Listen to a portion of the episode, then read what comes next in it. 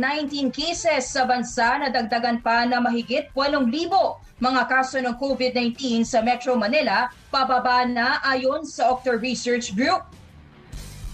Mahigit 25 bilyong pisong calamity funds ng pamahalaan nakatenga at hindi ginagamit kahit may pandemya batay sa datos na Department of Budget and Management. Mga doktor nagbabala sa posibleng side effect ng ivermectin sa mga pasyenteng may COVID-19. Condom, pills at iba pang contraceptives iminungkahing ilagay na rin sa mga community pantry. Dalawang aktivista inaresto sa magkahiwalay na operasyon ng mga pulis sa Bicol. Labing dalawang miyembro ng LFS inaresto sa checkpoint dahil sa sinasabing paglabag sa health protocols. At sa ating showbiz spotlight, mag-amang Dennis Padilla at Julia Barreto nag-heart-to-heart talk. At alamin kung sino ang itinanghal na weekly winner ng Your Face Sounds Familiar.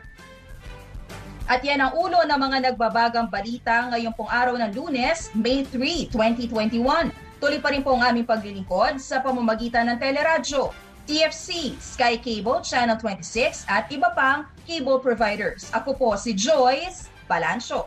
Napapakinggan din po ang teleradyo sa ABS-CBN Radio Service app, ABS-CBN News app at live streaming sa i1 TFC, news.abs.cbn.com at sa Facebook at YouTube channel ng ABS-CBN News sa pangalan po ni Kabayang Noli de Castro. Ako si Johnson. Manabat.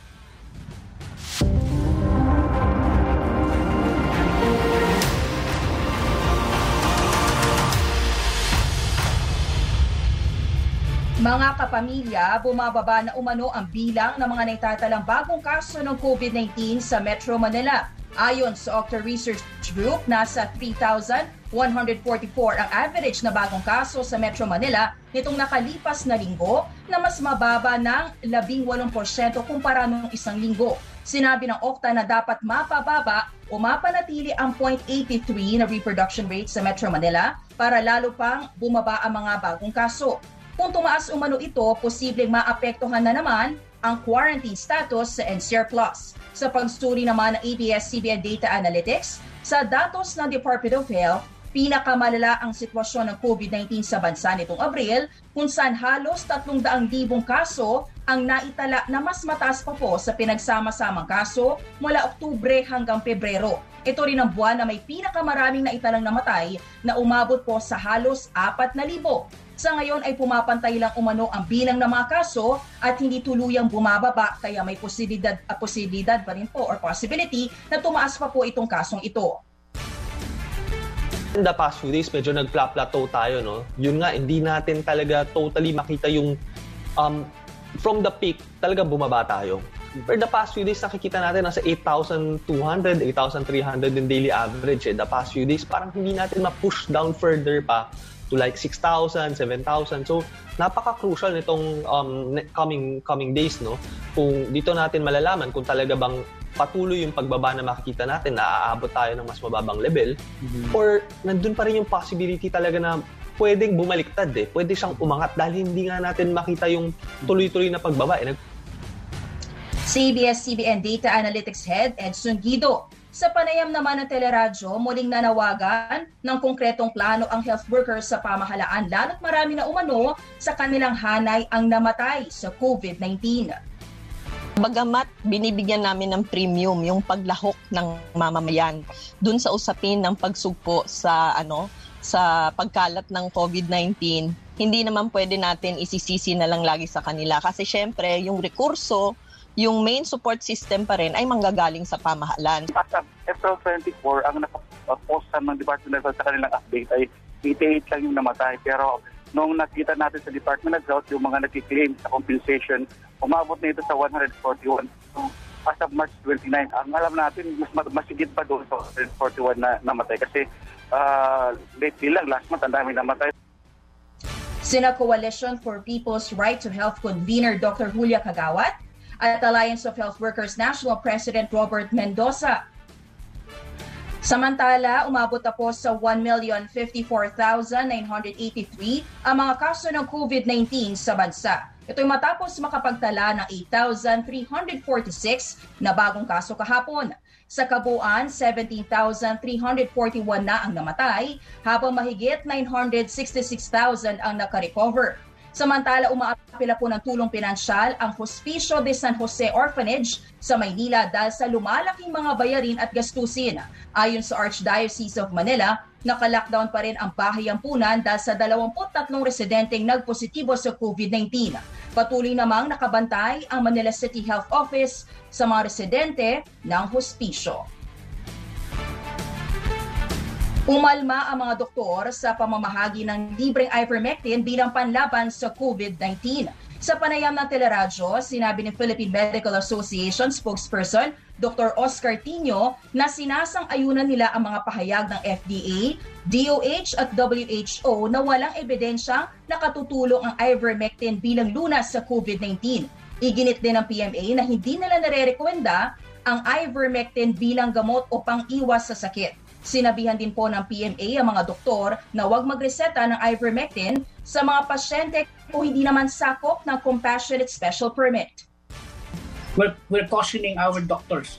Pinagsasabihan namin yung mga doktor namin na, well, kung kayo ay uh, mag-prescribe nan, you're on your own.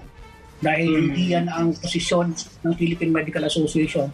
If anything happens to any patient, if anybody complains against you tungkol sa pagbibigay mo ng ivermectin, kami ay, ang, ang TMA in general will not be there behind you kasi ang aming admission is for you to observe and abide by what the position of the PMA is. And ang, ang position ngayon ng PMA, hindi natin po siya sinusuportahan at the moment. Sa pahayag naman ng Philippine College of Physicians, nanawagan ito si FDA at DOH na aksyonan ang pamamahagi ng ivermectin Git ng grupo, dapat itigil ang paggamit ng ivermectin para sa COVID-19 hanggat wala pang sapat na ebidensya para maiwasan ang panganib ng anumang side effects. Nauna nang sinabi ng DOH na ipasisilip ang mga resetang ibinigay ng mga doktor para sa ivermectin sa ilang residente ng Quezon City. The Secretary also encouraged all of those who received the ivermectin capsules, kung maaari, mag-report lang po sa DOH para po malaman namin kung sakaling meron po silang ibang mararamdaman and if they need anything. Handa po ang DOH tumulong. Si Health Undersecretary Maria Rosario Vergere. Oras po nating 7.14, kamustahin po muna natin ang uh, Employers Confederation of the Philippines. Nasa atin hong linya ang kanilang presidente, si Ginoong Sergio Ortiz Luis, kaugnay po ng palukalang 5-day mental wellness leave ng mga manggagawa. Kaseryo, magandang umaga po. Welcome sa Telebalita with Joyce and Johnson. Kumusta po kayo? Ay, magandang umaga sa inyo at ating mga taga-pakinig at uh, taga-panood. Uh, Opo. Kasi Rio, anong position po ng grupo po ninyo sa panukalang bigyan pa ng limang araw na wellness uh, leave ang mga manggagawa dahil daw sa epekto ng pandemya, ng COVID pandemic? Alam mo, sa dami ng leave na binibigay, meron tayong mga uh, leave na according to law, yung mga sickness leave, vacation leave, eh napakadami na, lalo pa nga sa mga babae eh, sa mga babae nga, pag kinuwenta mo yung mga leave, pati sa mga maternity leave, eh halos wala lang matter ang pagtatrabaho eh. Eh ngayon, uh, sa pandemya pa naman, nakita mo no, ilabas yung official list sa mga leave, mga paid holidays.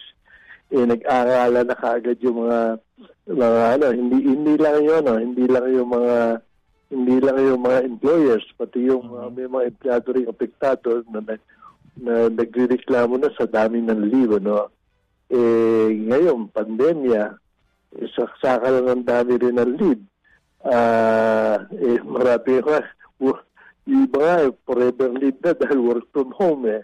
Eh, pagka normal, ang problema natin, paano ba makapagdadagdag ng trabaho, paano ba makakabalik sa trabaho mga nawalan ng trabaho, eh pagka pa ganito iniisip na ilalagay natin, eh lalo na maraming mawawala ng trabaho at di makakabalik sa trabaho. At uh, hindi hindi lang hindi timely, napakarami ng leave na iniisip na meron namang mga na, meron namang mga existing leave na magagamit.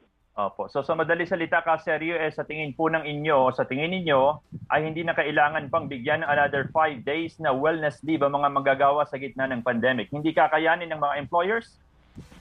Well, hindi lang hindi kakayanin. Talaga napakadami na. Ah, pag kinuwenta mo, ma- magugulat kung gano'ng karami na leave na nangyayari. Wala na halos pinagtatrabaho iba. eh.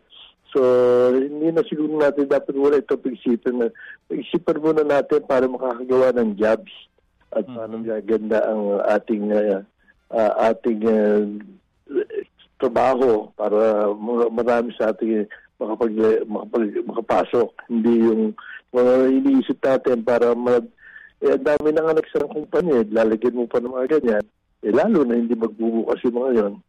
Opo, opo. Kaseryo, ngayon ho na pinapayagan na ulit yung ah, 10% capacity sa mga restaurants. Kumusta po ang ah, reaksyon ng mga miyembro po ninyong negosyante dito ho sa Bagamat MECQ pa rin ho tayo. Medyo mas maluwag na tayo ng kaunti pagdating ho sa usapin ng negosyo. Eh, yung mga ganun, token lang yon eh. Alam mo naman, pagka 10% eh, alam mo naman, sa restaurant, halimbawa, pagka ikaw ay nawala ng 10% na, na customer, eh, nagdidelikado ka na. Pag 20% na nawala sa yung customer, eh, lugi ka na sigurado, eh, yung pa kaya 10%. Eh, ang mga pwede lang doon, yung mga talagang ah, nagbebenta na ka ng take home, ah, maglalagay na isang mesa, dalawang mesa, para merong makano, yun, makakatulong sa kanila yun. Pero hindi magiging rason yan para magbukas yung mga, mga yun. Yung Opo. hindi talaga magbubukas. Oo. Kaseryo, sa usapin ho ng pagbili ng bakuna, anong latest po ninyo? Kailan ah, talaga matatanggap ang inyong nabiling mga bakuna para ho sa inyong mga empleyado, sa inyong mga miyembro? Well, ah, alam naman natin, iba-ibang grupo yung sa mga employer, yung mga private sector na bumili. Ah, meron yung grupo na bumili ng ah, AstraZeneca. Ah, yun, pagdating na yata yung, ano, ah, meron yung grupo ng Moderna. Ah, eh, yung marami rin sa amin, ah, kami, nandun kami sa grupo noong Novavax. So, mga July pa yata yung amin o June. No? So, iba-iba yung dating. We hope na masira yung schedule. Joyce? Ah, good morning po Sir Sergio. Balikan ko lang yung patungkol dun sa mga leave. No? Yung nabanggit po ni partner Johnson kanina, yun yung sinusulong sa Kamara na 5 days na mental wellness leave. Sa Senado naman po, may sinusulong naman si Senator Leila De Lima na 10 days na paid leave. Ito'y para naman daw po sa mga ah, employees na, na tinamaan naman po ng COVID-19. Presently, ano po ba yung ipina, binibigay natin no, na leaves para po sa ating mga manggagawa na tinatamaan ng COVID?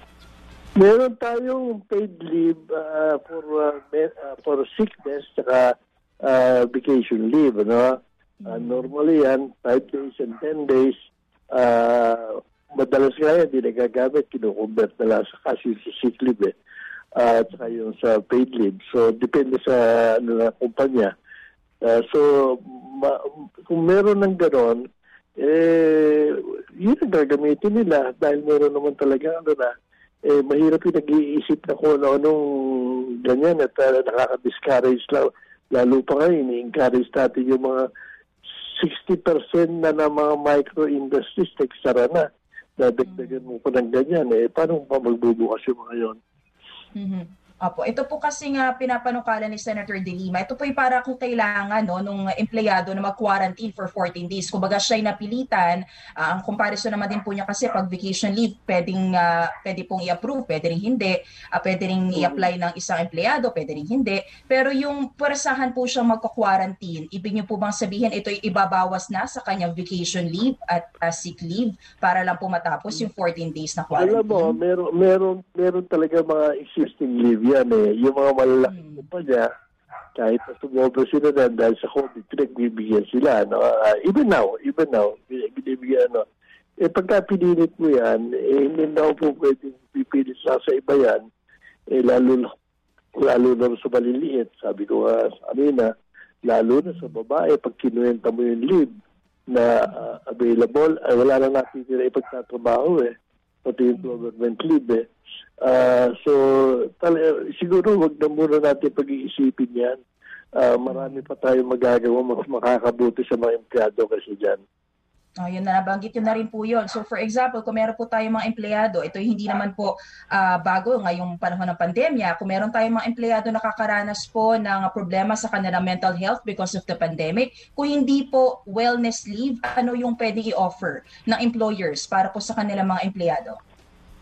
Well, depende rin sa sa empleyado. Marami nga sa empleyado ngayon, marami nga sa mga kumpanya ngayon eh kahit na hindi kailangan yung tao, eh, pinababayaan na lang mag-work uh, from home eh, na hindi na, na binabayaran eh. Meron yung mga uh, pagkakataon na yung mga no-work no pay, binabayaran na rin nila. Eh, depende sa kaya ng kumpanya yan. Pero pag pinipilit mo, sa mga uh, hirap na hirap na, eh makakasama yan sa ating mga employment. Mm-hmm. Uh, tulong na lang po mula sa gobyerno. Meron pa po ba kayong hinihingi na tulong para lang po uh, make sure matulungan ang mga employers na magbigay ng anumang assistance sa ating mga empleyado, lalo na po pagdating sa mental health ngayon pong pandemya? Well, uh, well isa sa mga pinagsasasabi namin ng gobyerno eh, medyo tigil-tigil na hinto-hinto yung mga lockout na ito, ito yung nakaka-apekto. Ano, at 3,600,000 eh, o huli ko nakita may problema mga Pilipino sa, may, sa mental health eh. Dahil dito sa pandemya, no? Pati nga suicide rate, nag-increase ng 25% eh. So talagang uh, pagbutihin na lang natin ang pahirap dito, pagharap dito sa pandemya. Huwag na natin i-convert sa lahat yung mga problema natin. Mm-hmm. Alright, maraming maraming salamat po Sir Sergio Ortiz Luis, ang presidente ng Employees Employers Confederation of the Philippines o ECO. Maraming salamat po sa inyong oras. Maraming salamat din sa inyo.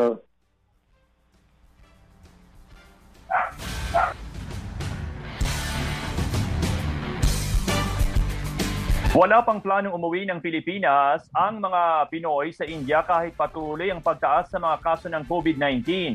Sa panayam ng teleradyo, sinabi ni Philippine Ambassador to India, Amado Bagat Singh Jr., na sa ngayon, isang Pilipino pa lamang ang gustong umuwi ng Pilipinas. Malabo pa rin anyang magkasa ng repatriation flight dahil na rin sa travel ban ay pinatutupad ng mga bansa laban sa India bukod pa sa kawalan ng commercial flights patungong Pilipinas. Sa ngayon, 73 Pilipino ang tinamaan ng COVID-19 sa India habang may dalawa nang namatay. Isandaan at limampung pasahero naman ang kailangan para magkasa ng repatriation flight. Tiniyak po naman ng ambassador na kapag gumanda na ang sitwasyon sa kalagitnaan ng buwan o sa Hunyo, posibleng magsagawa ng repatriation sa mga gusto ng umuwi. Tiniyak din po ni Ambassador Bagaching na patuloy ang kanilang pakikipag-ugnayan sa Filipino community sa pamamagitan ng kanilang social media account dahil sarado ang embahada hanggang sa Mayo 17 dahil sa krisis sa India. So no matter how much we want to come up with a repatriation flight, uh, it's it's extremely difficult, you know, logistically difficult dahil wala nang flights na papapasukin. Pangalawa, hindi pa naman ganun karami. Although isang Pilipino gusto umuwi, kinakailangan tulungan natin. But on the logistic side, you need at least 150 passengers to make it viable, no? Nangangamba na rin ang Filipino-Indian community sa Pilipinas dahil sa patuloy na pagtaas ng kaso ng COVID-19 sa India. Sa ngayon, mahigit 11 na milyon ang total COVID cases sa India habang pumalo na sa mahigit 215,000 ang namatay sa virus. Sa panayam ng teleradyo, sinabi ni Philippine Indian Business Council Chairman Johnny Chotrani na gumagawa na sila ng paraan para makakalap ng pondo upang makatulong. It's a bad situation in India, and uh, we definitely are not very happy about it. We feel sad because we have relatives, we have friends who are also somehow affected with the situation there. The UNICEF, who's trying to uh, come up with some funds or help, any help in whatever way will definitely help Patuloy po naman ang pagbuhos ng tulong sa India mula sa iba't ibang bansa kabilang na ang pagdating ng 150,000 doses ng Sputnik V mula Russia. Ipamamahagi na ngayong araw sa limang lunsod dito sa Metro Manila ang 15,000 doses ng unang batch ng Sputnik V vaccine na galing Russia. Kabilang po sa mga makatatanggap ay ang Maynila, Makati, Tagig, Paranaque at Muntinlupa na pare-parehong may angkop na storage facility para sa bakuna. Ayon sa DOH, prioridad sa unang batch ang healthcare workers, senior citizens at persons with comorbidities. Magiging pilot run din ng pagbabakuna bilang paghahanda sa susunod na batch ng 485,000 doses ng Sputnik V na inaasahan darating ngayong buwan. Para bago pa man dumating yung ating big quantity of Sputnik V, uh, meron na tayong pinag-drawan ng ating experience na uh, ito yung dapat gagawin natin as uh, noted. Kaya yung ating mga vaccination sites, ina-assess natin yung kanilang capacity as well as yung mga cold chain as well as yung warehousing. Si Dr. Napoleon Arevalo, Director ng DOH Field Implementation and Coordination Team. Sa kabila po ng nagpapatuloy na pandemya, aabot sa mahigit 25 bilyong pisong calamity funds ang nakatenga pa rin at hindi pa nagagastos ng pamahalaan. Sa datos mula sa Department of Budget and Management, Mahigit 5 bilyon sa hindi pa nagagastos na pondo ay mula sa calamity funds noong 2020. Tinasabing nakabinbin pa rin ang approval nito sa iba't ibang level ng pamahalaan, kabilang na ang Office of the President. Sa mahigit 5 bilyong calamity funds na hindi pa nagastos noong 2020, mahigit 400 million pesos ang galing sa National Disaster Risk Reduction and Management Program na maaari dapat gamitin sa mga pandemya Nakasaad din sa mga dokumento ng DBM na pwede dapat gamitin ang naturang pondo bilang quick response fund para sa mga komunidad na tinamaan ng kalamidad, epidemya at iba pang krisis. Pinakamalaki naman ang pondong hindi pa nailalabas para sa mga lugar na tinamaan ng bagyo noong 2019 na abot sa halos 5 bilyong piso.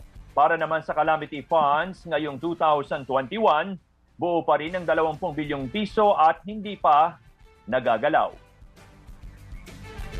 Nanguna si Pope Francis sa pagsisimula ng isang buwang pandaigdigang pagdarasal ng rosaryo para hilingin na matapos na po ang COVID-19 pandemic. Sa kanyang introduction prayer, ipinagdasal ng Santo Papa ang mga naapektuhan ng pandemya, mga nawala na mata- uh, mahal sa buhay, mga frontliners, mga pare, scientists at maging ang mga world leaders. Panawagan din po ni Pope Francis sa mga bansa na sa halip na lustayin ang pera sa pagbili ng mga armas at sandata, dapat gamitin ito sa mga pananaliksik para mapigilan ang mga outbreak ng sakit gaya ng COVID-19. Sa biyernes, gagawin naman ang paglorosaryo sa Antipolo Cathedral matapos na mapili ito ng Santo Papa na isa sa 30 Marian, uh, Marian Sanctuary sa buong mundo. Kabilang din po dito ang mga simbahan sa England, Nigeria, Poland, Brazil, Italy, Japan at iba pang simbahang alay sa Birhing Maria tulad ng Fatima sa Portugal at Lourdes sa France. Hinimok naman ang simbahan ng publiko na lumahok sa pandaigdigang pagrorosaryo. Mapapanood sa Pilipinas ang Global Rosary Marathon sa pamamagitan ng Facebook page ng Vatican Media at tatagal hanggang Mayo at 31. Alam naman natin na apektado tayo lahat. Hindi lang Pilipinas, kundi buong mundo at ito'y daladala sa puso ng Santo Papa bilang leader ng simbahan. Kailangan talaga natin magdasal sapagkat sino pa ba ang ating tatakbuhan kundi ang Diyos sa tulong ng mahal na biran. Si Father Nante Tolentino, ang rector ng National Shrine of Peace and Good Voyage. Sa ibang mga balita, hinimok naman ng Commission on Population ang mga nag-oorganisa ng community pantries na mamahagi na rin po ng contraceptives tulad ng condom at pills. Ayon kay Popcom Undersecretary Juan Antonio Perez III, mahalaga rin po ang family planning at ang mga contraceptives ngayong may pandemya para maiwasan ang hindi planadong pagbubuntis, pati na ang teenage pregnancies. Maari umanong isama ang contraceptive sa mga ipapamigay sa mga mahirap sa tulong ng mga local health centers at barangay health workers. Inatasan na rin ang regional offices ng POPCOM na aktibong makibahagi sa mga community pantry para sa supply ng contraceptives at sa pamamahagi ng impormasyon tungkol sa family planning. Sa oras na 7.31, iginit naman po ni COMELEC spokesman James Jimenez natuloy ang 2022 national and local elections sa kabila ng kinakaharap na COVID-19 pandemic. Sa isang Twitter post, sinagot ni Jimenez ang katanungan ng isang netizen kaugnay sa pangambang baka matulad ang Pilipinas sa India na tumataas ngayon ang bilang ng mga tinatamaan ng COVID-19 kasabay ng eleksyon sa naturang bansa. Ayon kay Jimenez, tuloy ang halalan sa Pilipinas at maari lamang anyang suspendihin o magdeklara ng failure of elections kung magsisira at hindi maaring magamit ang mga polling precincts sa bansa. Ipinaalala naman ni Jimenez na meron pang mahigit isang daang araw ang publiko upang makapagparehistro para sa parating na halalan.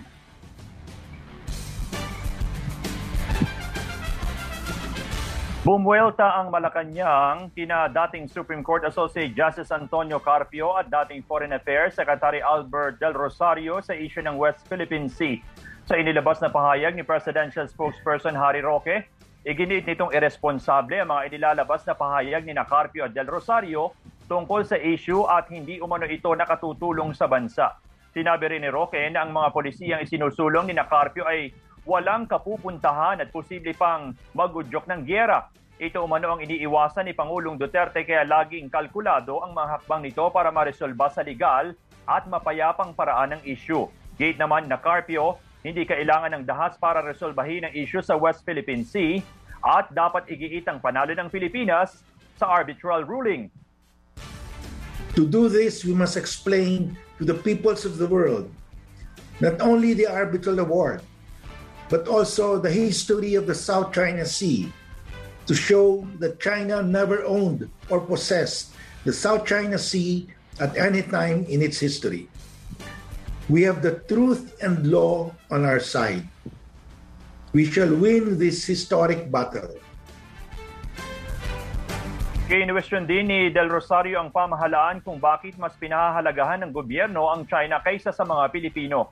Sa open letter ni Del Rosario kay Executive Secretary Salvador Medialdea, sinabi nitong ang China ang kumukuha sa teritoryo ng Pilipinas kaya sila dapat ang pagtuunan ng atensyon at hindi ang mga Pilipinong gustong ipagtanggol ang bansa. Samantala, nanindigan si Defense Secretary Delfin Lorenzana na ipaglalaban ng bansa ang karapatan nito sa West Philippine Sea nang hindi nakikipagyera sa China. Ayon kay Lorenzana, hindi aalis ang mga barko ng Pilipinas sa naturang teritoryo at magpapatuloy ang maritime patrol ng Philippine Coast Guard at Bureau of Fisheries and Aquatic Resources. 734, inaresto po ang dalawang aktivista sa magkahiwalay na police operation sa Bicol.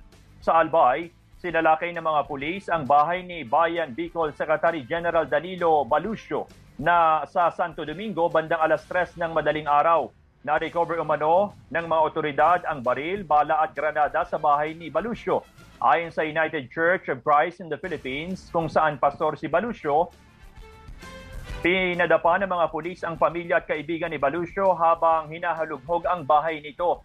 Sa Naga City sa Camarines Sur, inaresto rin sa kanyang bahay si anak bayan Naga Chairperson Maria Jesusa Santa Rosa dahil umano sa mga iligal na baril at pampasabog pati na ang bandila ng NPA. Ayon sa anak bayan, sampung pulis ang sumalakay sa bahay ni Santa Rosa bandang alas 3 ng madaling araw. Iginitin po ng kampo ni Santa Rosa na itinanim lamang ng mga pulis ang mga nakumpiskang kontrabando at may mga irregularidad din sa pagsisilbi ng search warrant. Sinalakay din ng mga pulis ang bahay ng estudyante at tagapagsalita ng Youth Act Now Against Tyranny Bicol na si Justin Mesias sa Daraga. Pero wala ito roon. Kinumpirma naman ni PNP Chief de Bolsinas na nasa kustodiya ng CIDG Camarines Sur at iniimbestigahan si Santa Rosa at sasampahan ng mga kaso dahil sa paglabag sa Comprehensive Firearms and Ammunition Regulation Act at pagdadala ng mga eksplosibo. Sa Zambales naman, labing dalawang miyembro ng League of Filipino Students ang naaresto dahil umano sa paglabag sa umiiral na ordinansa at IETF resolutions laban sa COVID-19. Papunta sana sa Pampanga ang militanteng grupo nang masita sa checkpoint ang kanilang sasakyan dahil sa umani paglabag sa physical distancing. Pero ayon sa LFS Zambales, walang nalabag na protocol dahil hindi puno ang sasakyan, bukod pa sa nakasuot din ng face mask at face shield ang mga pasahero. Pumalag din ang grupo dahil na red tag umano ang mga naarestong individual na edad labing siyam at 21 taong gulang. At abangan sa aming pagbabalik, operasyon ng online sabong, papasukin na rin po ng PAGCOR at pagbabakuna sa grupong sakop ng E-category target tapusin ng DOH sa susunod na dalawang buwan. Detalye sa pagbabalik ng Teleradyo Balita.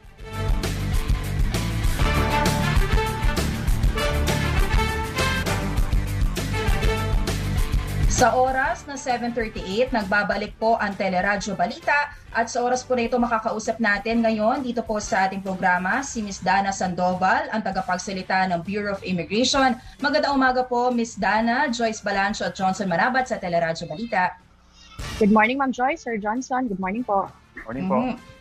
Meron pong uh, bagong utos ang uh, Malacanang na pwede na po pumasok yung piling foreign uh, nationals po dito sa Pilipinas. Meron daw po kayong clarification ng Bureau of Immigration. Kasama po ba dito ang mga turista?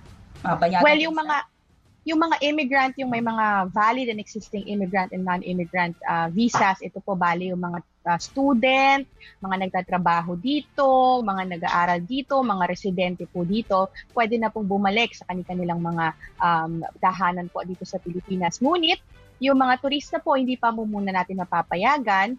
Ah, kailangan po, ah, kasama po ng mga ah, ah, retirees visa holder para makapasok po sila, they would have to secure an exemption from the Department of Foreign Affairs. Mhm. Nagsimula po ito, kailan po, uh, Ms. Dana? Noong May 1 po, nagsimula po yung ah, ah, expansion nito ng May 1, pero nananatili po yung ating travel restriction dun sa mga nanggagaling po sa India. So lahat po ng nanggagaling sa India, ah, within the last 14 days po, mula nang dumating sila, kung meron po silang travel history doon within the last 14 days, hindi po muna natin mapapayagan ah, sa ngayon. Mhm. Yung mga foreign nationals na papayagan na po uh, since uh, May 1, ano yung pagdadaanan naman nila na quarantine protocols no uh, pagdating dito sa ating bansa? Well, yung regular quarantine protocols po yung pagdadaanan nila. Titingnan po ng immigration yung kanilang accommodation. Kailangan po may present po sila na pre-booked accommodation for at least seven nights sa isang accredited quarantine hotel or facility. Pagdating po nila doon, uh, magka-quarantine po sila and they will be tested po for COVID-19 on the sixth day on the, from the date of arrival. And kasama po dito sa pagdating po ng mga uh, iba't ibang uri ng foreign national, nananatili pa rin po yung restriction natin sa bilang ng mga dumadating po sa, sa Pilipinas. So uh, this is set by the NTF. So this is 1,500 per day po, nananatili po yun. Ang in-expand lamang po natin is yung categories of the foreign nationals that may enter the Philippines. Mhm. Yung kanila pong uh, quarantine and testing, sagot po nila ito? Sarili Um, nila yes lang po, sagot? yes, yes, tama po yan. Mhm. Hindi naman po magkakaroon ng conflict, uh, Ms. Dana, pagdating sa availability, dapat itong quarantine facilities para naman sa mga OFW, sa mga Pilipino, baka mag, bigla tayong magkulang, if ever. Hindi naman po. Um, although this is beyond immigration, what we do know is napakarami po natin na ngayon na na available na quarantine facilities and kagaya po that na, nang na-mention natin kanina, uh, limited pa rin po to 1,500 yung bilang ng dumadating. So hindi po tayo nag expect ng dadami po yung mga pasaherong dadating sa Pilipinas. It would remain the same. It's just that the category po ng, ng uh, foreigners that are allowed in the country ang nag-iba. Mhm. Kasama ko po, Ms. Dana, si uh, Johnson. May tanong din po siya sa inyo. Good morning, Ms. Good Dana. morning po. Good morning po. Kumusta po kayo? Mabuti naman po. Kayo po. Ayos naman ho, Ms. Dana. Kumusta ho yung arrival ng ating mga kababayang Pilipino? Sabi ninyo, limited pa rin sa bilang. Pero sila ho'y pagdating ng bansa, sila ba'y automatic na isang sa ilalim agad-agad sa swab test or yung fifth day nila ng pananatili sa isolation facility tsaka pa lamang gagawin ng swabbing? Saka pa lang po gagawin the, on, yung swabbing on the sixth day po. So kailangan po Ah, nilang magpresenta. Yes, kailangan po nilang magpresenta ng ah, ng booking ng isang ah, quarantine facility for seven days. Pero sa sixth day po sila isa swab testing. Kapag negative naman po, they can go home na po to their families. Opo, so technically mga minimum of six days silang mananatili sa isolation facility. Pag negative, on the seventh day, pwede na silang umuwi sa kanilang pamilya. Tama po yan. Opo, sino ho magsha-shoulder noong expenses for the isolation at saka yung swabbing? Um, ito po ay personally shouldered, although sa OFW, sa pagkakaalam ko po, this is ah, under the OWA. Ayun. Tapos po, yun hong ating implementation at travel ban mula sa India, eh, since wala naman tayong direct flight from India, yung connecting flight po ba ng mga galing sa India halimbawa ay ah, pupunta sa ibang bansa, yung ba'y natutuntun pa natin, monitor pa natin? At ano ang Yes. panuntunan para po doon? Yes po, kaya po ang instruction sa ating frontline personnel is 100% passport inspection para mabusisi po yung travel history ng isang arriving passenger. So lahat po yan titingnan and uh, kung makita po na may travel history siya within the last 14 days, hindi po muna natin papayagang makapasok ng bansa. So lahat po yan, even yung mga connecting flight kasi iniisip po natin maaaring may magpunta po sa isang third country, would stay Yeah. there for a few days bago po lumipad dito. That's why kailangan po nating tingnan at busisiin yung travel history po ng tao before, uh, within the last 14 days. Opo. Tapos tayo, hi, meron namang mga exemption, di ba? Mga diplomats, mga kasama ho sa emergency operations. Pero papaano kung sila ay galing mismo sa India? Anong protocol po para sa kanila? Sa India po, dun sa travel restriction natin sa India, wala pa po tayong ah, exemptions. Um, kung may mga dadating po, actually wala po tayong ine-expect na dadating galing India because ah, specific po doon sa ah, IATF resolution was an order to the airlines na hindi na po i-board yung mga Mhm. passengers na may travel history sa India. So at at ah, their port of origins pa lang po, sa airline pa lang po, nasasala na po yan at hindi na po natin ah, makikita po, hindi na po sila dadating ng Pilipinas. Opo. Kumusta ho naman ang COVID cases sa Bureau of Immigration, Ms. Dana? Um, actually, siguro lagpas 200, almost 300 na po yung naging uh, positive cases natin. But we're thankful naman po, we have our uh, COVID-19 task force that monitors yung ating mga tauhan para masigurado po yung mga health protocols po natin. And uh, kasama po niyan, nagkaroon na po tayo ng vaccination sa mahigit 1,200 na empleyado po ng bureau dito po sa ah, Metro Manila, dito po sa National Capital Region. Kasi alam naman po natin that that ah, BI personnel are one of the most at risk dito Yes. po sa COVID-19. Even yung mga offices po natin nationwide, hindi po yan nagsara all throughout even during the ECQ. So we're thankful po at least ah, makakapag-duty na po yung ating mga kawani na hindi po kinakabahan, ah, hindi po masyadong kinakabahan dito sa COVID-19. Kayo po ba'y nabakunahan na, Man- ah, Ma'am Dana? Kasama po. Kasama po. Thankfully po, nakasama po tayo sa nabakunahan. Tapos na ang second dose. How about si Commissioner? Ang first dose pa lang po, yes, kasama po si Commissioner, first dose pa lang po, but yung second dose po would be conducted, I think, uh, around end of May. Sinovac po ito. Sinovac po. Alright. Maraming salamat, Miss Dana Sandoval. Ingat po kayo. Salamat po, mabuhay po kayo and be safe po. Samantala, papasukin na rin po ng Philippine Amusement and Gaming Corporation o PAGCOR ang operations ng isabong matapos ng pagsasara ng mga kasino at iba pang pasugalan bunsod ng COVID-19 pandemic. Sinabi ni PAGCOR Chair Andrea Domingo na magsisimula na ang full commercial operations ng kanilang ilang online sabong operators ngayong buwan. Sa kasalukuyan, meron pa lamang dalawang operator na nabigyan ng permiso mag-operate matapos makasunod sa requirements, kabilang na ang pagbabayad ng performance bond na 75 million pesos, habang may apat pa pong nagkokompleto ng mga kaukulang dokumento para makapag-operate. Tinatayang aabot sa 250 hanggang 350 million pesos kada buwan ang maaring kitain umano ng PAGCOR sa naturang sugal. Umabot na sa 2.3 billion pesos ang naipamahaging pinansyal na ayuda sa mga manggagawa sa sektor ng turismo na naapektuhan ng COVID-19 pandemic. Sinabi ni Tourism Secretary Bernadette Romulo Puyat na kabilang sa nakatanggap ng labing o limang, limong, limang libong pisong cash o 5,000 pesos na cash assistance mula sa Bayanihan 2 ang mahigit 465,000 na mga manggagawa sa tourism sector na karamihan ay mula sa Metro Manila, Calabarzon, Mimaropa, Central Luzon at Ilocos Region. Tuloy-tuloy rin anya ang pamamahagi ng cash aid. Kailangan lamang makipag-ugnayan ang ah, mga empleyado sa kanilang regional offices para makapag-apply ng naturang ayuda. 5,000 pesos lahat. But I have to admit, konti siya, syempre. Kasi gaya ng sinabi ko, ang nagkatrabaho ay 5.7 million. Um, yung sa 3.1 billion, ang makakakuha lang ng 5,000 pesos each ay 620,000 displaced tourism workers. Kulang na kulang. Pero I think ganun naman nangyayari sa lahat. Kulang na kulang. Pero nagpapasalamat lang kami na kahit papaano, meron para sa turismo. Si Tourism Secretary Bernadette Romulo Puyat.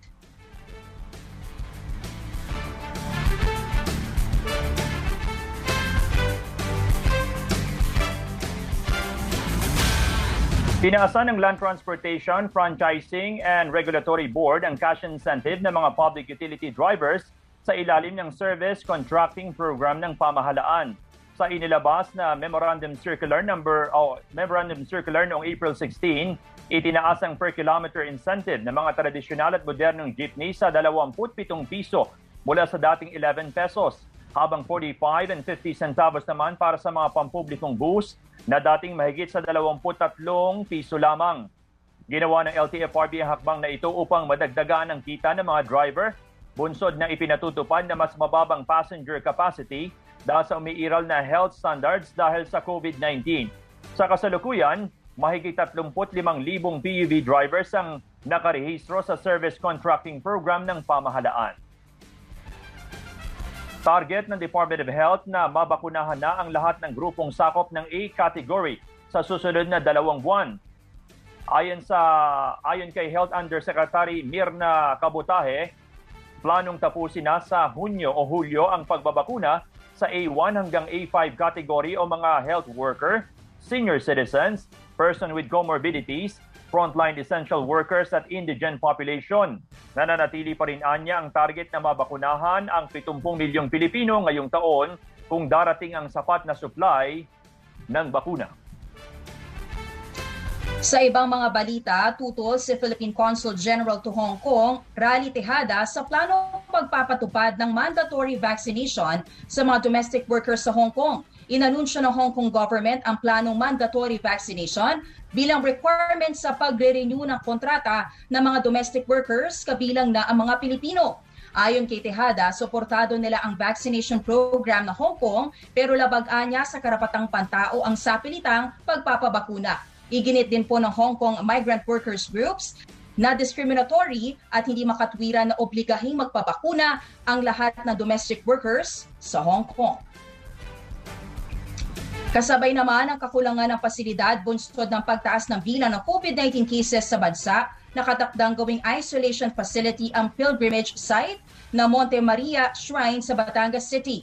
Ininspeksyon na ng Department of Health ang labing tatlong palapag na pasilidad na kasya ang hanggang dalawang daang pasyente. Nihintay na lamang ang approval ng DOH para masimulan ang paglalagay ng mga cubicles at mga kama.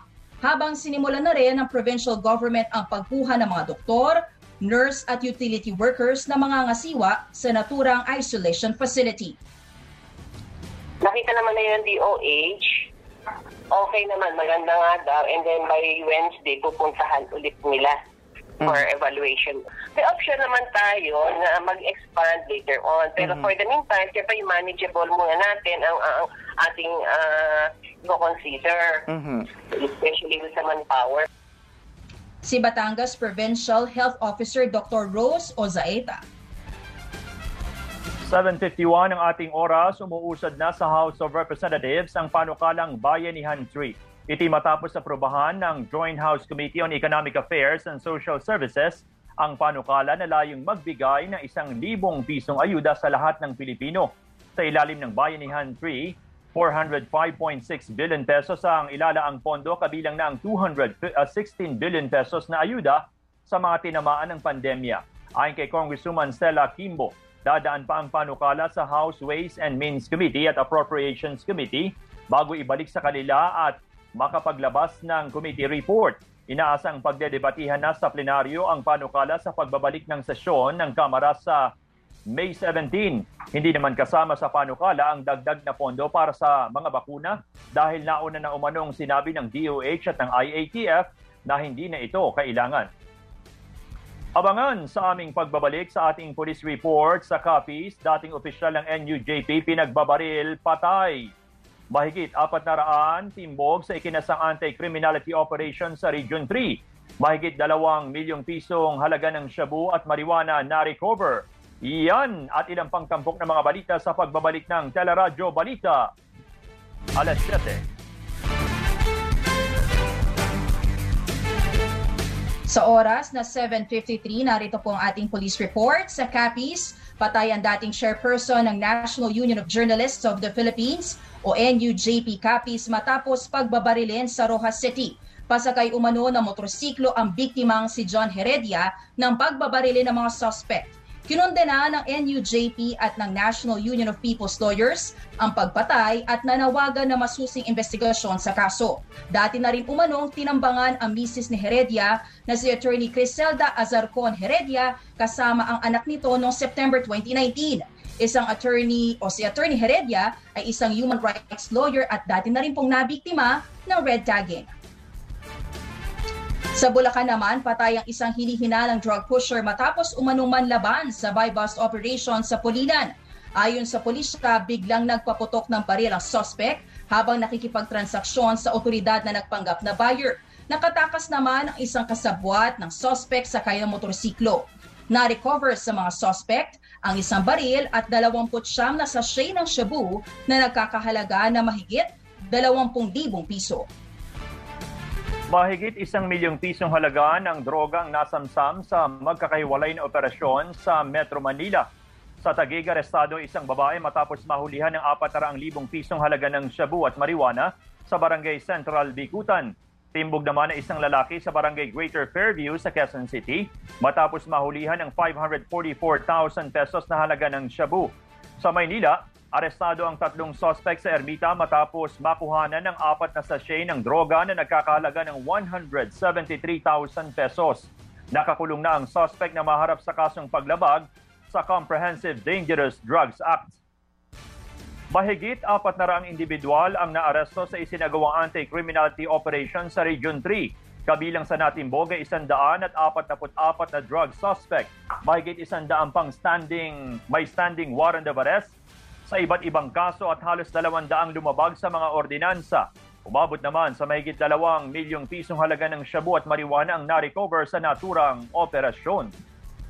Habang sa Tarlac, nasabat ang mahigit 4 na milyong pisong halaga ng marijuana sa buy-bust operation sa Barangay San Nicolas. Dinampot ang tatlong suspect matapos bentahan ng marijuana ang operatibang nagpanggap na buyer. Nasamsam sa kanila ang 24 na bloke ng marijuana, dalawang bote ng cannabis oil at buy bust money. Sa barangay San Francisco naman, arestado ang magkapatid na drug suspect matapos mahulihan na may 3 milyong pisong halaga ng shabu. Na-recover sa kanila ang isang resealable bag na naglalaman ng kalahating kilo ng iligal na droga. Sa aming pagbabalik, Showbiz Spotlight mula kay Daniel Krishnan,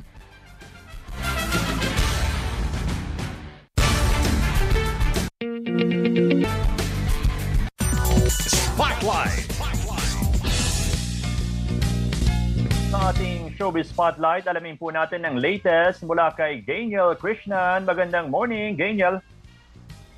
Good morning sa inyo, Johnson at Joy. Sa ating showbiz spotlight, sa pambihirang pagkakataon ay nagsama sa isang intimate vlog ang mag-amang sina Dennis Padilla at Julia Barreto. Dito, natanong nila ang isa't isa tungkol sa mga bagay na pinagsisisihan nila noon at ilang pang issue tungkol sa kanilang dalawa. Nagkaaminan din ang mag-ama tungkol sa ilang issue sa kanilang pamilya. Remember that issue na, di ba, tinatanggal niyo yung family name ko? Mm. Di ba, you went to court that you want to take mm. off my family mm. name. That was a dagger. Hindi dahil lang sa pangalan yun. Ha? It's not the pangalan itself. That's my blood. Kaya masakit ko. When you sign those papers to make your relationship, your marriage with mom null and void, ultimately that made us your illegitimate children. So we were trying to correct your mistake. Sa ending ng vlog, sinabi ng mag-ama na sa kabila ng mga pinagdaanan nila, ay proud pa rin sila sa isa't isa. Samantala ay tinanghal na weekly winner ng Your Face Sounds Familiar si Clarice de Guzman matapos gayahin si megastar Sharon Cuneta. Napabilib ang mga hurado sa mahusay na pag-awit ni Clarice ng hit song na Sana'y Wala ng Wakas. Napaiyak pa ang megastar habang pinupuri ang talento ni Clarice na aminado namang kinabahan sa kanyang performance. Nag-uwi si Clarice ng 50,000 pesos na cash prize at trophy. Ilama.